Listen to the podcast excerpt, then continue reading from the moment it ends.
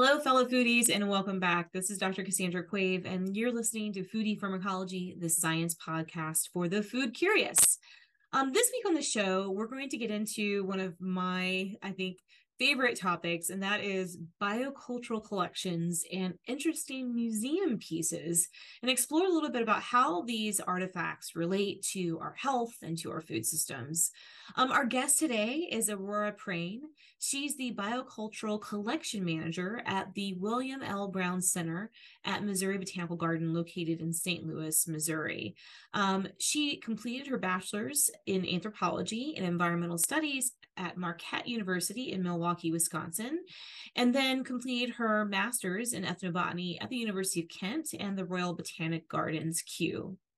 Um, she's interested in looking at local food culture, health, and environment. She's also undertaken research in Georgia, where she spent three and a half months investigating the biocultural relationships between Georgians, their landscape, and grapes. Um, she's also been researching the tea and teaware objects of the Economic Botany Collection at Kew since 2019. So thanks so much for coming on the show, Aurora. It's really great to see you. My pleasure. Thank you for having me. I love your podcast and what you do for our field. Thank you so much. Yeah, so I mean, I want to touch on some of your more recent work first. Let's start with tea and teacups and all the different things that go into um, the history of tea consumption. And maybe you can just start by telling us a little bit about this collection, where you found these tea artifacts.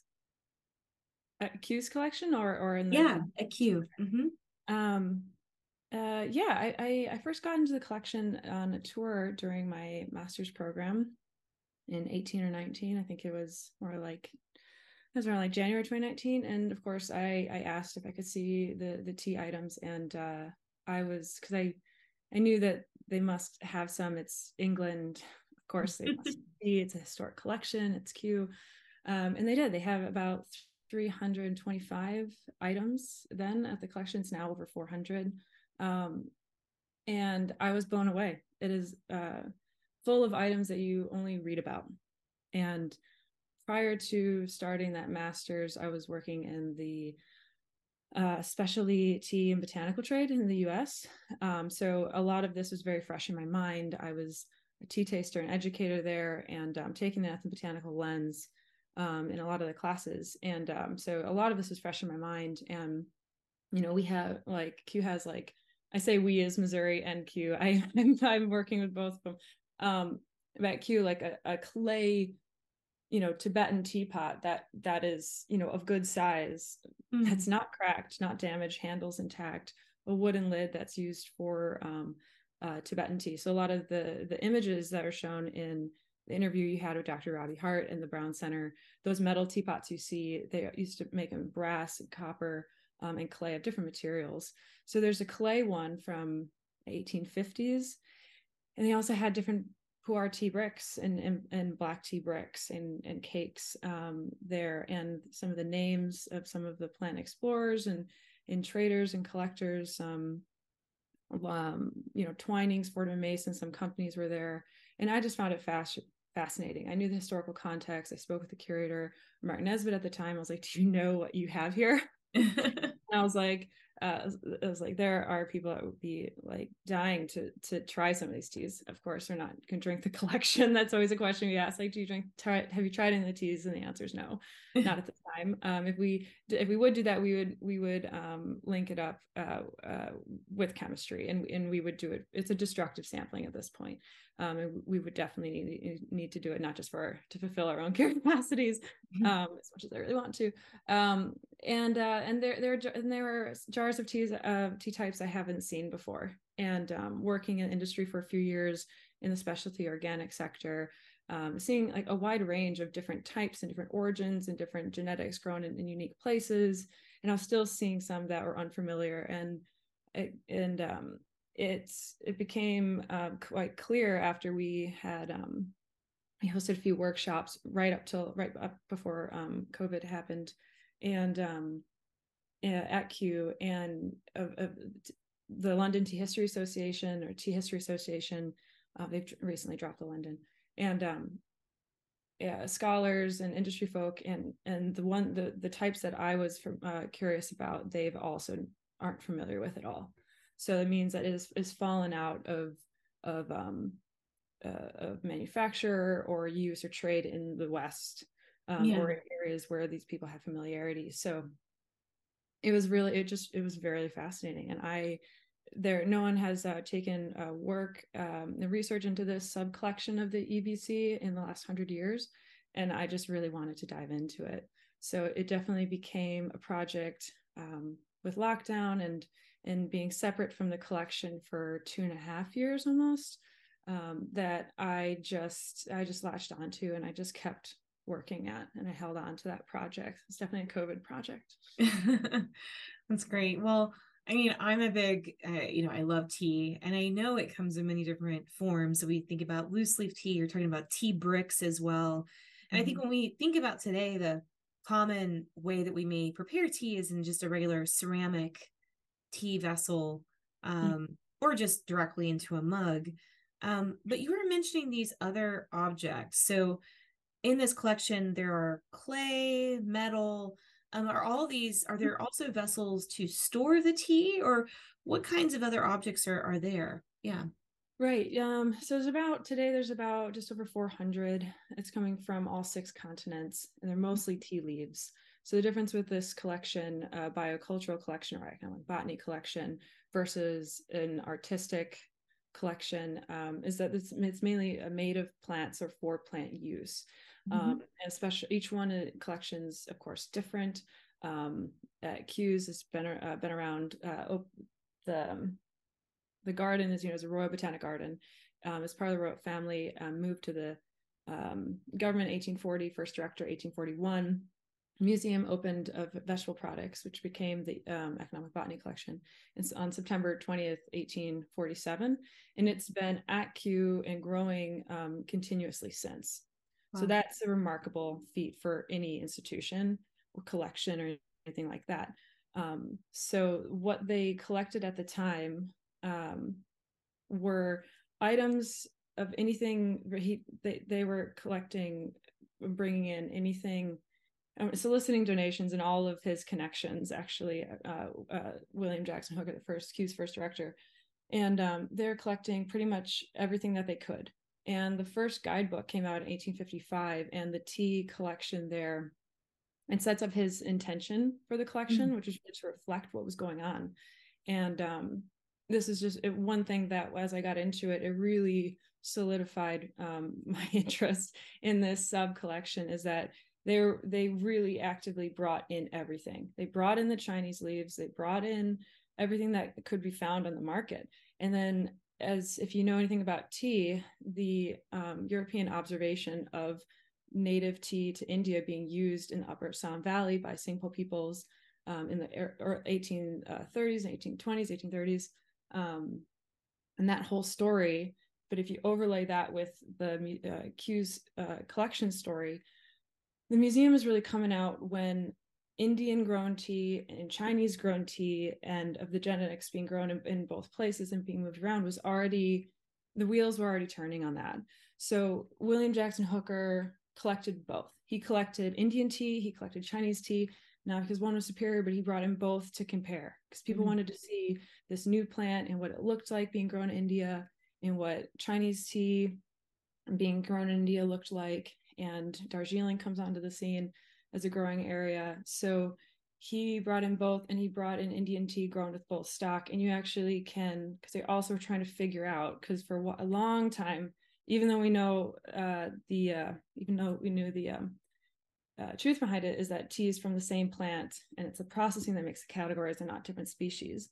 Be surprised at how long we've, as a species, knew this and denied it and debated it um, and you can see this kind of over time and uh, so Kew uh, so hooker um, brought in everything to look at to reconsider what's going on what's, happening to how's well i'm sure many of our listeners actually aren't super familiar mm-hmm. with how you know how tea is made and how you can get mm-hmm. green tea versus a black tea versus like a pure like a tea brick Yeah. Could you break that down for us a little bit? Just because the everyday tea consumer, like, what are we actually dealing with when we look at like green versus black versus like, you know, English breakfast or, you know, all these yeah. different tea tea types and varieties and Earl Grey, which is one of my favorites as well. Like what right. what how do we get to those those products?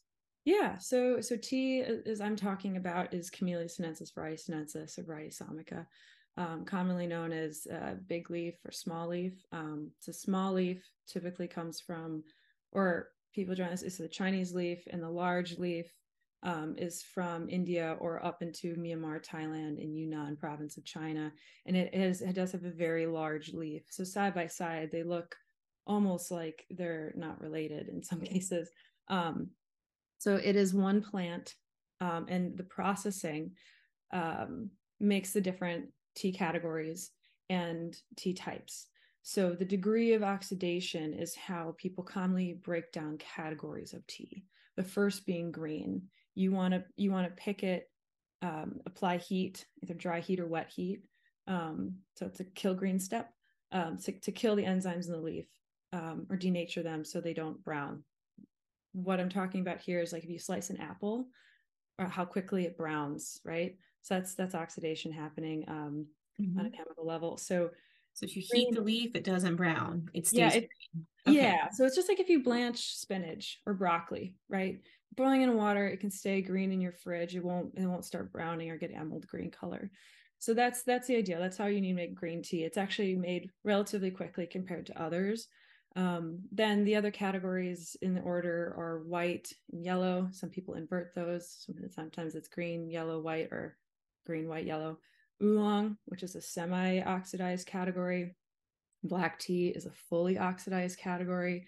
And then there's dark tea, or what we call in in the West dark tea. Okay. Um, and pu'er can fit depending on the stage and and the camps that you're in. It's a it can be green tea or it will be a dark tea. There. So those are the six categories. And within those categories, I call a, each those categories kind of like an umbrella. Mm-hmm. Underneath each category, you have a list of different tea types. And that's the difference between the curly one, the flat one, the one that looks a little bit more lime green, the one that looks really dark, the one that's rolled into a ball that's that's smells like jasmine or something like that. And um and there's there's different there's different names. Um there's a lot of history there. There's a lot of um a really long history, a lot of long tradition of some of these teas, and some of them can be brand new. Um, mm. And the confusing part is that a, a, lot of it can be marketing when the farther away that it travels. Yeah, the Western market, a lot of it is very confusing, to be honest. Um, and as soon as you do something two or more outside of like a scenting or something like that, it's a tea blend. And then you're bringing in the energetics, the history, and different processes for each in- ingredient that you have. So Earl Grey that you mentioned is scented with bergamot oil. It's from a citrus, yeah. a rind of a citrus. Um, so there's smoky Earl Grey. There's London Fog that includes it. You know, there's all of these names, different of oils infused into it. Yeah. So there's teas and teas and tea blends, and you actually, from tying it back to the historic collection, you do really see this. So this is mm-hmm. what um, Kew's first director was collecting in the beginning, and some of our most interesting teas today are some of those original teas that he collected that were published in the 1855 guide. Um, and he lists them. You can tell it's a category of plants that he liked, that people would find interesting or that they know about. And he was selling that guide. He put in a very detailed list of what was in the tea cabinets um, and a little bit of explanation. In one publication, it says it tastes great. before they put them in the cabinets. That's great. So uh, it's um it's fun. So you see these these names come through and that's a challenge historically because by now all the leaves are brown and the names and the grades change. And sometimes the tea grades and the the size of the leaf or the quality of the leaf and the the name of what it is is interchangeable. Sometimes they're the mm. same all of that evolves over time and yeah, that makes it tricky to study with flavor. So going back to the preparation with green tea, you're you're quickly heating it.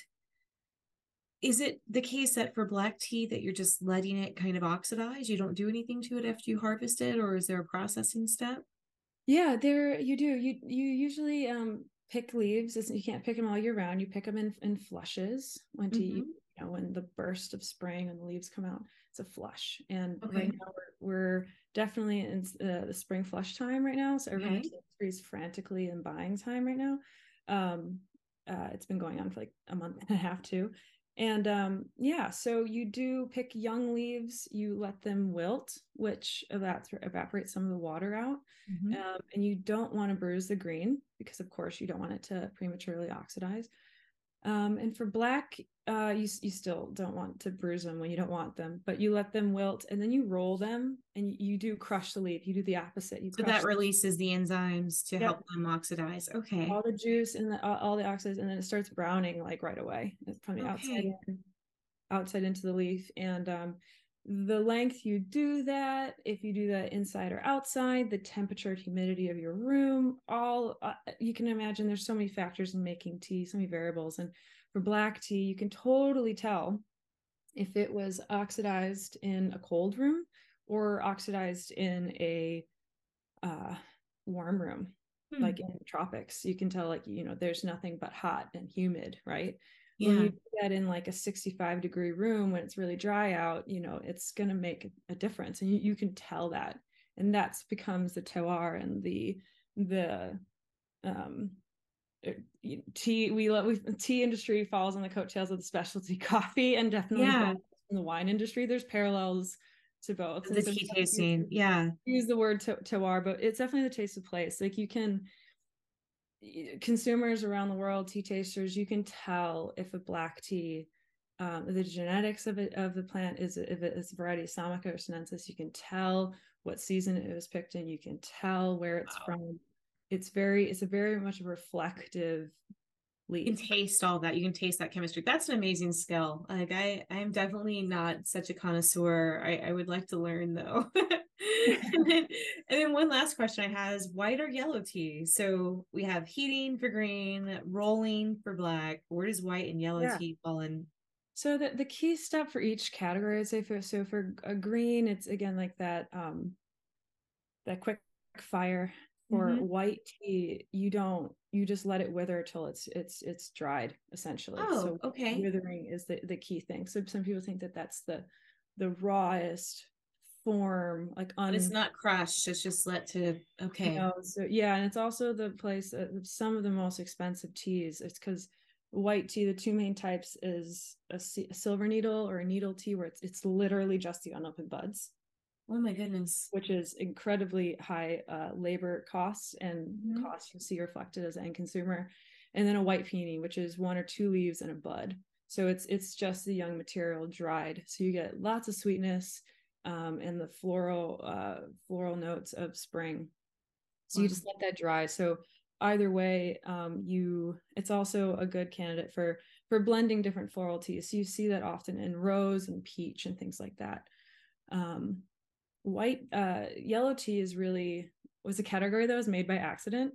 So it, they were making green tea, put in a basket with a lid on it. You know, made a pile of the leaves still warm, like out of a wok. Uh-huh. Um, you know, China and uh and it, it just it kept cooking in a different way it like in like a warm pot heat pile. And so like mm. smothering is like because it came out is a the leaf was a different color and then the cup was a different color. So that added step um that key key step makes it yellow. And then oolong is semi-oxidized. So it's a very artisanal category they all are but you have green looking oolongs and you have fully oxidized oolongs. It's mm-hmm. really one in straddling in the middle. So there are some generalities that you can have with the spectrum of, of tea of this of this category spectrum, as I say. So the first half I just mentioned will have um, uh, lots of uh, like uh, green, um, fresh green, fresh grass, roasted chestnut, florals. And as you oxidize, you get more fruit and you get more earthiness, you get more maltiness, you get some sweetness coming out because as you know, if any if any cook will know is that when you apply heat and you roast a vegetable, what happens? It gets sweet, you're caramelizing the sugars and, yeah. that are present. So it it really it really kind of evolves. And then um, and so black teas I mentioned, you just you bruise it, you expose all the juices, it oxidizes fully. there's shaping in there for all of these, and um, and you dry it. And then dark tea is a is a is a fermented tea. Fermented, post, okay. Post post fermented um, tea. So there are a few traditional um, tea types out there, and um, and, and there's that's a each one of these is a whole conversation. Um, that's that's that's the last category. So in that spectrum, you get very light fragile leaves so you want kind of low temperatures and short infusion times for greens whites yellows um, and then a little bit hotter and a little bit longer for the more oxidized leaves. Mm-hmm. everything you do from when you pick it to when you dry it makes the category and type. Wow. So there's this huge i mean a huge diversity of products coming from a single plant species. And around the single plant species we have a huge diversity in tools that mm-hmm. enable its processing and consumption. And that's, I guess, what you see in this economic botany collection or this biocultural um, mm-hmm. collection is a mix of both the materials that are consumed and and the vessels and tools that we use to prepare them that's fascinating so that's different than what we would see in a classic you know a museum a typical museum right that we yeah. have kind of both sides of that coin that's yeah, it, the plant-based artifacts are tough to maintain. Mm, yeah, I, I, can imagine they might degrade over time. Yeah, they, they, degrade over time, and especially if it was use used, you have use wear, which is not wrong. It just presents a challenge. Um, and there are handbooks and dialogues out there for for um, conservators and curators and how to manage uh, plant-based artifacts. Um, but it and also bugs love plants. yeah, an insect is like an herbarium's, you know, worst worst enemy, and I'm I'm guessing the oh, same for biocultural collections. Yeah. Oh gosh, yeah, yeah. I have bug yeah. traps that check regularly. I have mouse traps out. I I've caught a few. Um, sorry to all the vegans out there that like um loves animals, but that's that the herbarium zone is is not where mice need to be. Yeah. No, no, no. You can destroy the samples. Yeah. So they sometimes, yeah, they come in. So, you know, plant based object based collections, um, especially at Kew and Missouri, you know, we we want uh tea leaves and tea wares and even processing equipment. So we want not just the end result, we want the process as well. And that's incredibly telling. And if you and if you or anybody knows about like uh you know any any process. I mean that, that's going to involve more plants. It's going to it's not just tea. So you know there are you know woven uh, trays and equipment that's used with plants used with other plants to make the process. So just looking at the end result doesn't tell the full story.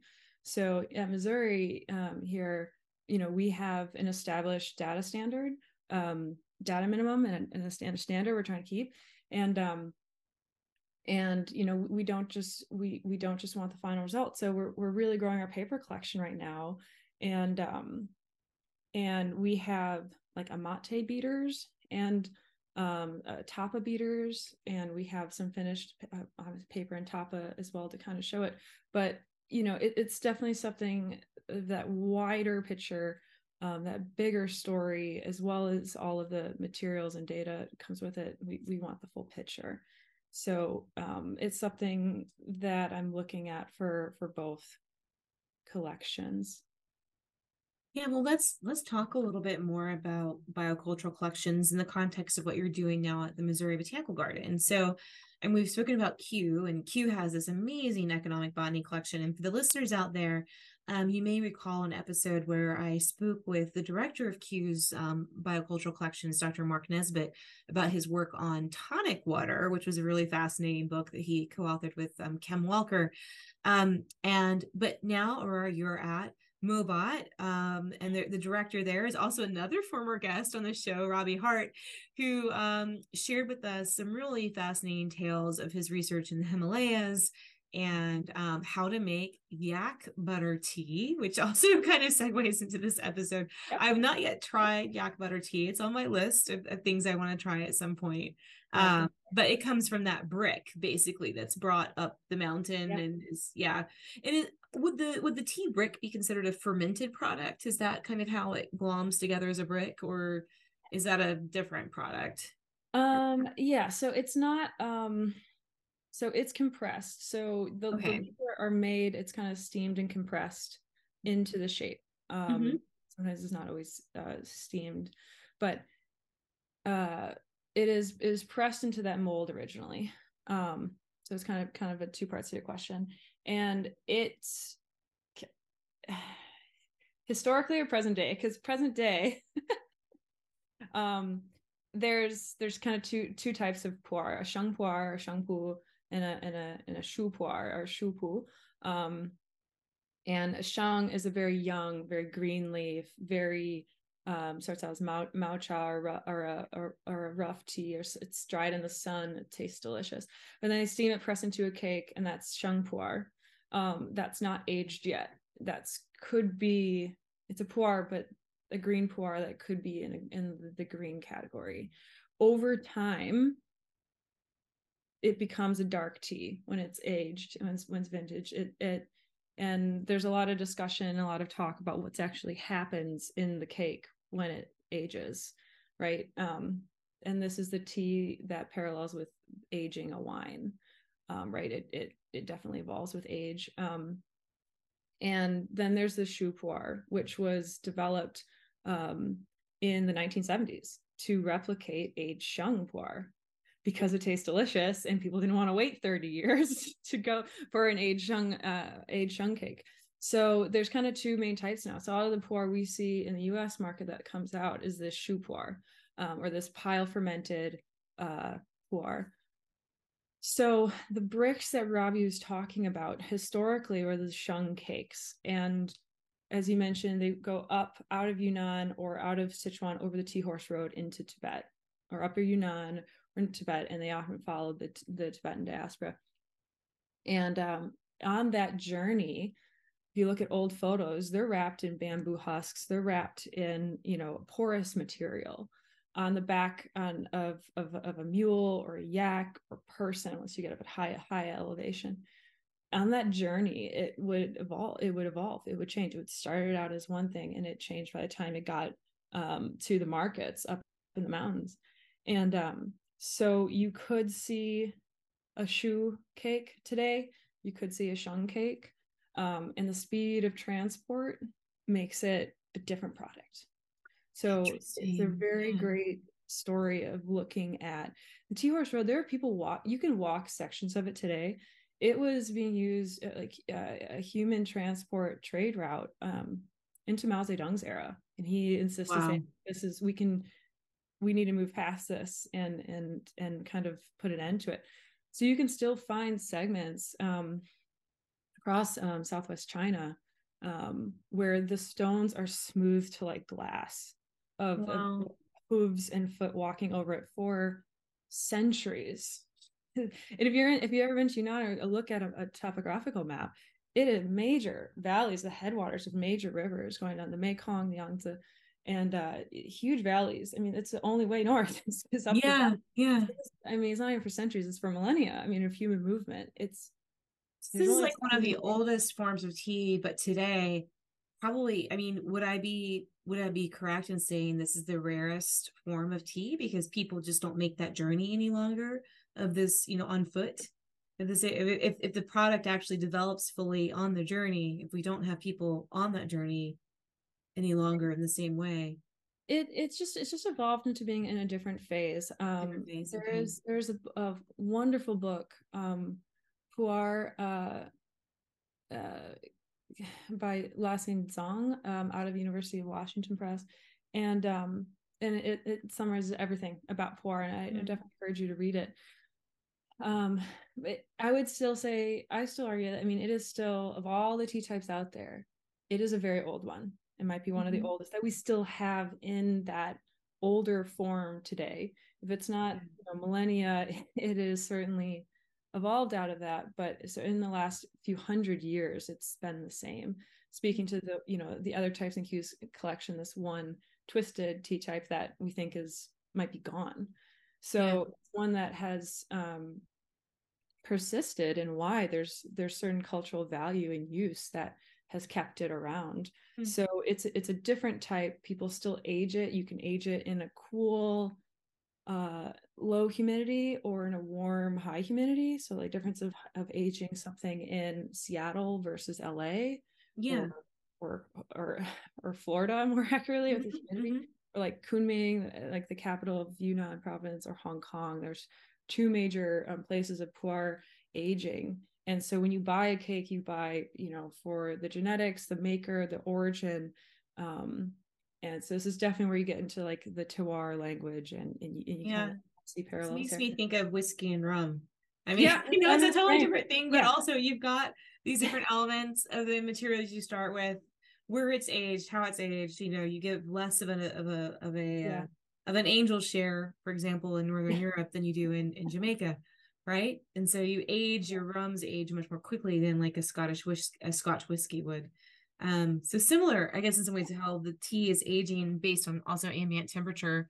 Um, Uh, yeah, yeah well, and I, I forgot i forgot to mention this part yeah so it's one it's one of my favorite categories it's one that it's so old and has such value today that you know i was really i've always been inspired by nina etkin's work Mhm. and um an ethnobotanist that that passed too young um and her her work is really just ama- amazing. It's definitely made uh, an impact on me. Um but her book uh eating on the wild side and Yeah. the first chapter the call of the wild just captivated me. And this spectrum of wild to cultivated in food and me- medicine and that it's it's a continuum both i mean and that whole conversation and pu'er was one of those teas that is always a playground in my mind because a lot of selena ahmed's work looks at um, pu'er growing in, in yunnan province Mhm. and um uh you know it, looking at this so the landscapes of how the tea is grown in southern yunnan is is different from assam and from darjeeling and kenya and and areas of, of major tea production around the world and even east china and um and it's really unique you know it's it's the birth it comes from the birthplace of tea there's a kind of Yeah. a belt that that uh, genetic kind of belt in southeast asia and then the cultivation is it, it moved up and over into china. And we're having this tea come out of that area. And it's grown in still a very unique very beautiful way. And it's always something that's fascinating. But then you look at the recent history of the last few hundred years and it it over the with the tea horse road is a relatively new thing in the timeline of tea and that came and has came, came and went and now you have air freight around the world yeah, know, yeah. So the product is hung on and has evolved. And there are people that, that have talked about this. And I've been to Southern Yunnan. I've been to Northern Laos. I, have I've seen it grow. I've had it. Um, I've had it cooked. I've had it brewed. I've had it stewed. And you know, it's one of those things that you know you can eat leaves of different types too. I've had it in Japan. I've had it in Eastern China. You know, you can eat tea leaves. You can in different various ways. You can ferment them. So you have tea go from a beverage, a food, and a tonic and a medicine, and, and then a beverage and a beverage in so many different forms, um, more than any of the any of those other categories on the spectrum. So I really like this beverage to bring people together to caffeinate the world um, and also um, fit into all of these these different things. So are the categories just self-inflicted? Like, do we need boxes to put it in, or can it can it just be what it is in, in front of us? all these different well okay i have to take this opportunity to ask you for some advice because i'm actually i'll be in japan this month and i'm going to be visiting um, the matcha growing kind of area outside of kyoto and so Yeah. maybe could you tell me what is matcha before i get there and what should i be looking out for i mean i'm just being fully honest here because i am not a tea expert and as we just learned there are many many forms of tea so what is are. matcha and as a biocultural collections expert, what types of objects might I want to look out for on this trip? Because the things that are available today are going to perhaps be rare in the future. And so maybe I should pick up some things um, for our own kind of herbarium and small biocultural collection.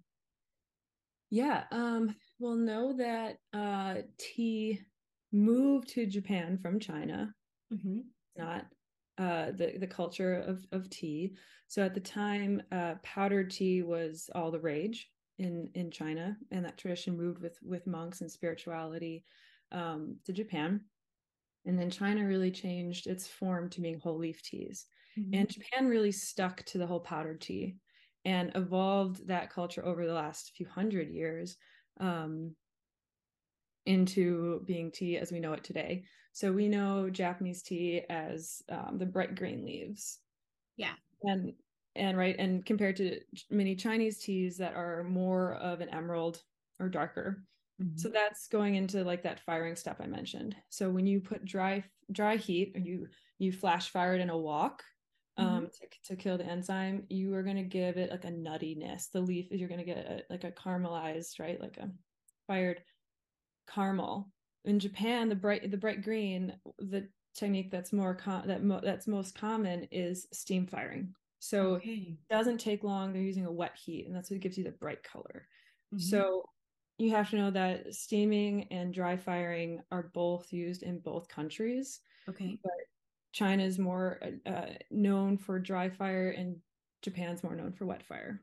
That makes sense to me because they also have, I mean, another thing I'll be doing while I'm there is checking out the onsen where you have all the steam, you know, hot Yeah. springs and you know, they steam and heat wet heat their people too. in Yeah, addition and- to the uh the plants, which I'm very much looking forward to. and well and you'll and this and this and the sushi and everything else so it, Yeah. so when you steam fire leaf it's giving you oceanic it's giving you salty it's giving Mm. a, the palette of uh of sushi of, of the cuisines of uh, cuisine of japan right Mhm. so it compares really well with flavors that were already um enjoyed by the people of japan so that's why it's it's amazing when you see a plant spread or the diaspora of a plant going around the world it Yeah. How it fits within how it fits different- which which yeah. one if you're a coffee or a tea culture um often or or other caffeinated plant all, all- economics plays a huge part of that but also flavor too Mm, um and which yeah. types and everything else and there's a few variables but in japan the powdered stuck and the um and these flavor profiles of this type of green tea stock so the main tea is a whole leaf is is a leaf tea of sencha you'll see that around Okay. but matcha is different. It's a small part of their industry will make matcha. You're going to the best tea historic uh, matcha producing. Do you want me to go with you? I can. Yeah, out. come along. I mean, I may I may end up giving you some FaceTime calls while I'm out in the fields. Like, what am I looking Oh, at?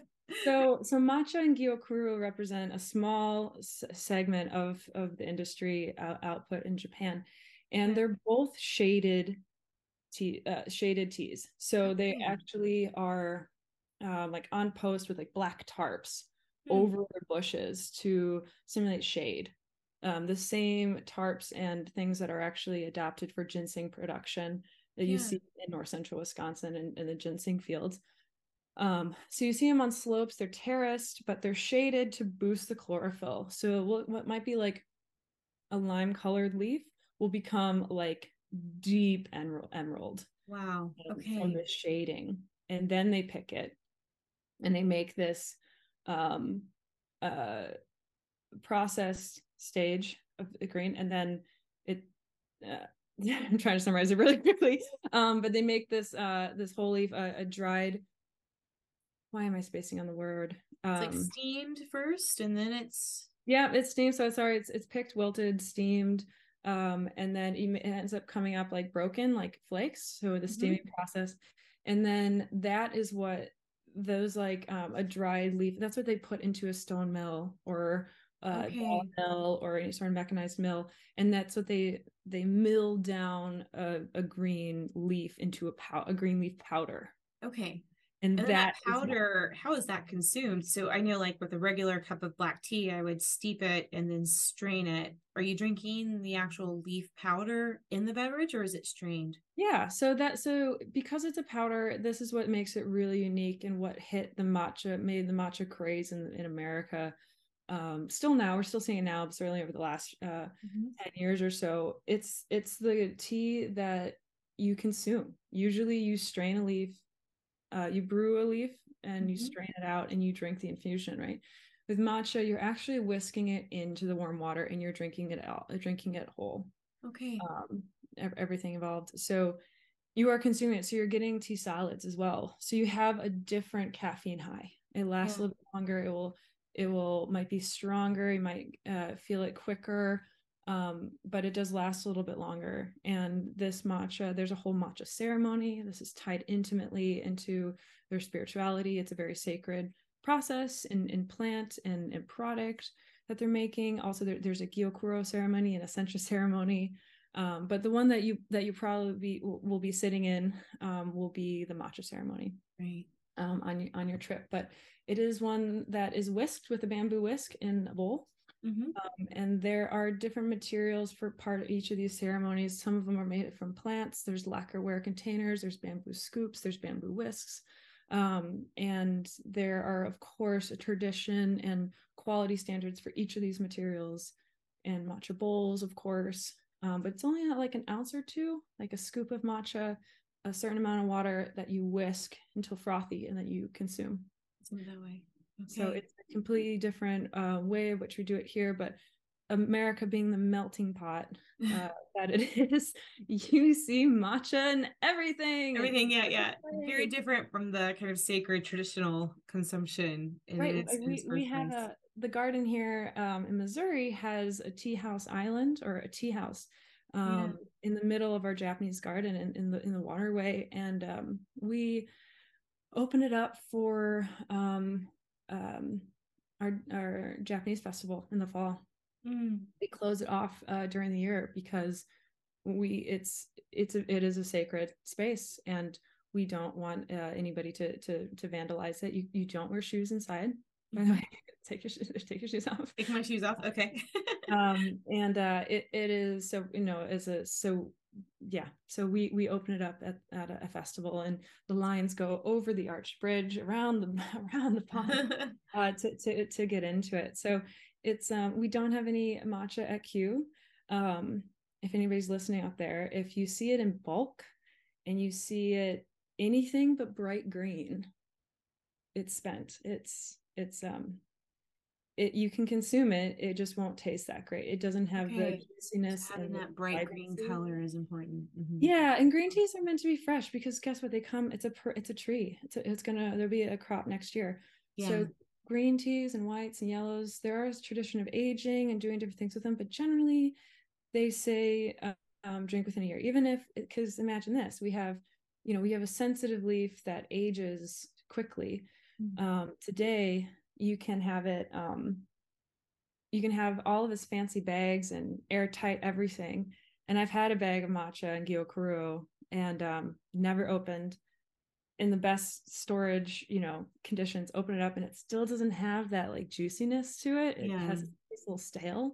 And i was like and this is in uh 21st century plastic so it's best bag. fresh best to use it so it's, it's, there are green teas and certainly matcha sometimes yeah. you'll probably see it ground fresh in front of you oh it can exciting. be that fresh so you want to you want to drink everything and for heaven's sakes don't put glass uh, tea in glassware glass containers in a windowsill where it cooks it in the jar you oh, can no. totally see it you can ruin you can ruin matcha within two weeks if it's left wow Hey, good advice, uh, listeners. Keep keep it out of the sun. Trying to slowly convert America to to read the the instructions and not do that. yeah, I love it. I love it. Well, I think we're we're just we're about out of time. Um, Aurora, thank you so much for sharing your incredible knowledge around teas and and really important biocultural objects and um I know you're going to be here in Atlanta for the Society for Economic Botany and Society of Ethnobiology meeting. Um, for those of you that are still considering, we have registration open until May 18th. Um, and we also have a special uh, field trip to a uh, paper making um, museum where we're going to learn about those objects involved in paper um, here in Georgia. So lots to learn and explore. But thanks so much for coming on the show. It was really great to speak with you. No problem. My pleasure. Thank you. You've been listening to Foodie Pharmacology, the science podcast for the food curious, recorded for you today on Zoom. Um, I want to give a big shout out of thanks to our producers, to Rob Cohen and Christine Roth from Co Conspiracy Entertainment, for putting on a great episode for us each and every week. I also want to let you know about where you can help support the show. There are a couple of things you can do. Number one is you can head over to Apple Podcasts and just click those five stars um, and maybe leave a comment. This will help other new listeners find the program. Um, you can also support the show through buying some uh, swag. We have a lot of fun products available for you on mysterycontrol.com, and you can head over to the Foodie Pharmacology um, store there. So thanks so much for listening. Stay healthy out there, and I'll see you next time.